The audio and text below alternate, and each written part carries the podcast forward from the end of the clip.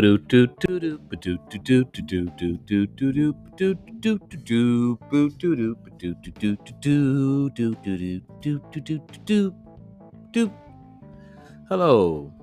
is Reading with Finus. I am Finus. Today I'm going to be reading to you the book The Brothers Grimm's. The complete stories from Brothers Grimm. The story from that book I'm going to read to you is Rapunzel. Yes, Rapunzel. Hey, try to read every day. If not, no biggie. I got you. I'll read for you. Also, follow me at Everything's Just Fine to see illustrations of mine. I think I did the opposite today. It felt weird. But anyway, we'll digress. I'm excited to read Rapunzel today. Again, because actually I read it once and I wasn't recording, so I just read it out loud again, because why not? And I usually, go into these stories blindly, but not only have I heard the Rapunzel story before in my life, I've also read this before just a couple couple hours ago. Also, happy Juneteenth. I don't know what day it is for y'all in y'all time period, but for me it is Juneteenth. So all right, y'all, celebrate it, be happy, learn something. We have a flag. Didn't even know. I saw the flag today. It's pretty cool. Let's digress. Rapunzel. Once upon a time, there was a husband and a wife who, for quite some time, had been wishing in vain for a child. Finally, the dear Lord gave the wife a sign of hope that their wish would be fulfilled. Now, in the back of their house, the couple had a small window that overlooked a splendid garden filled with the most beautiful flowers and herbs. The garden, however, was surrounded by a high wall, and nobody dared enter it because it belonged to a sorceress who was very powerful and feared by all. One day, when the wife was standing at the window and looking down into the garden, she noticed a bed of the finest Rapunzel lettuce. The lettuce looked so fresh and green that her mouth watered, and she had a great craving to eat some. Day by day, this craving increased, and since she knew she could not get any, she began to waste away and look pale and miserable. Her husband became alarmed and asked, "What's wrong with you, dear wife?" "Ah," she responded, "I shall certainly die if I don't get any of that Rapunzel from the garden behind our house." Her husband, who loved her, thought, "Before I let my wife die, I'll do anything. I must make sure she gets some Rapunzel." That day at dusk, she climbed over the wall into the garden of the sorceress, hastily grabbed a handful of Rapunzel and brought them to his wife. Immediately, she made them into a salad and ate it with great zest. But the Rapunzel tasted so good to her, so very good, that her desire for them was 3 times greater by the next day. If she was to have any peace, her husband knew he had to climb into the garden once more.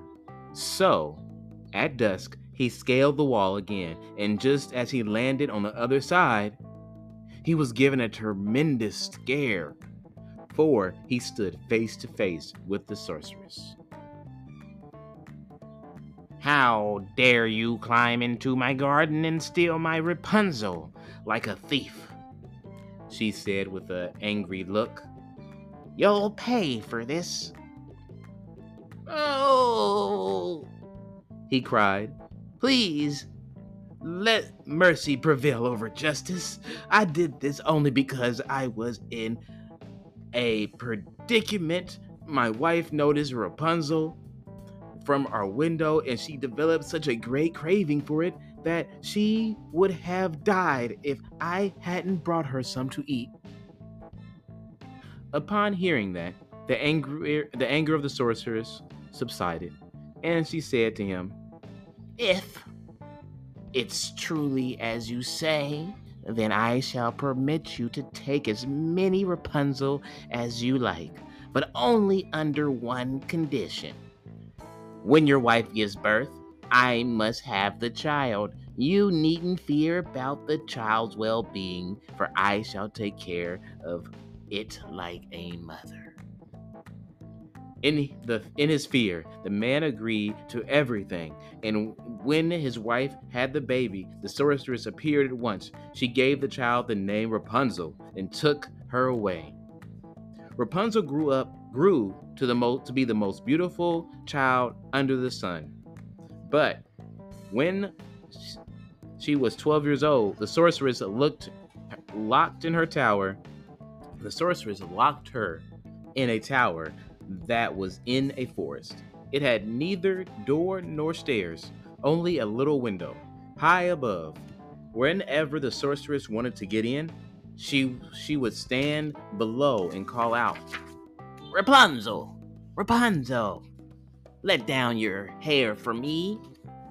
Rapunzel's hair was long and radiant, as fine as spun gold.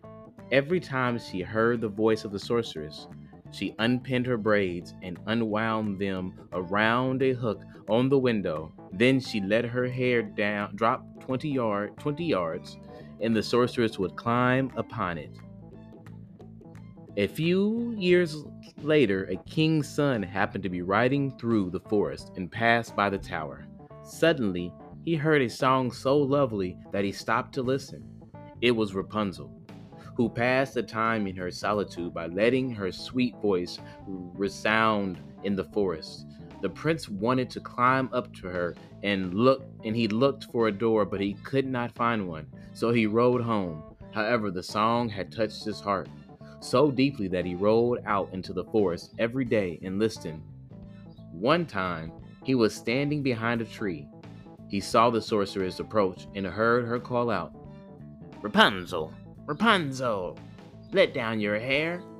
Then Rapunzel let down her braids, and the sorceress climbed up to her. If that's the ladder one needs to get up there, I'm also going to try my luck," the prince declared. The next day, as it began to get dark, he went to the tower and called out, "Rapunzel, Rapunzel, let down your hair." All at once, the hair dropped down, and the prince climbed up. When he entered the tower, Rapunzel was first terribly afraid, for she had never laid eyes on a man before. However, the prince began to talk to her in a friendly way and told her that her song had touched his heart so deeply that he had not been able to rest until he had seen her. Rapunzel then lost her fear, and when he asked her whether she would have him for her husband, and she saw that he was young and handsome, she thought, "He'll certainly love me better than old Mother Gothel." So she said yes and placed her hand in his. I want to go with you very much," she said, "but I don't know how to get down. Every time you come, you must bring a skin of silk with you, and I'll weave it into a ladder, and when it's finished, then I'll climb down and you can take me away on your horse." They agreed that until then he would come to her every evening, for the old woman came during the day.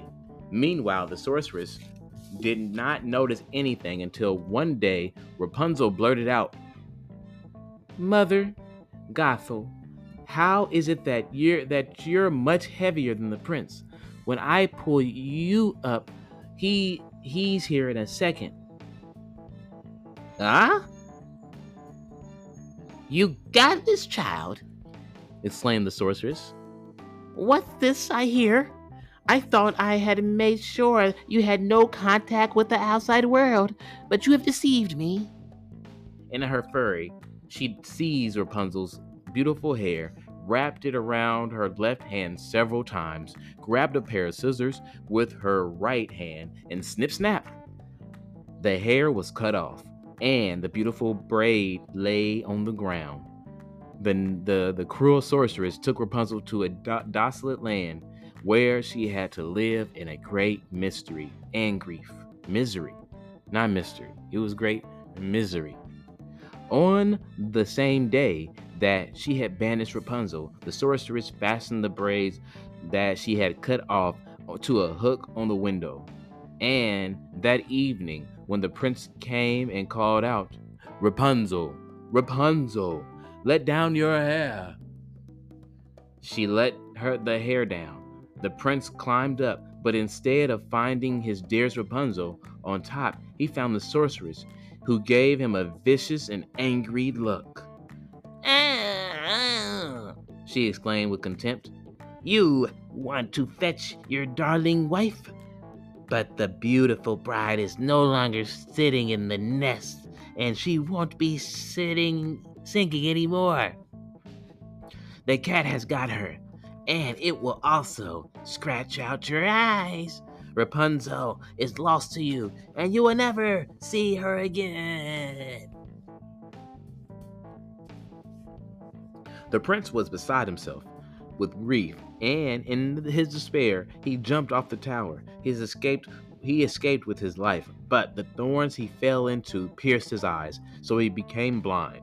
Now he strayed about in the forest, ate nothing but roots and berries, and did nothing but mourn and weep about the loss of his dearest wife.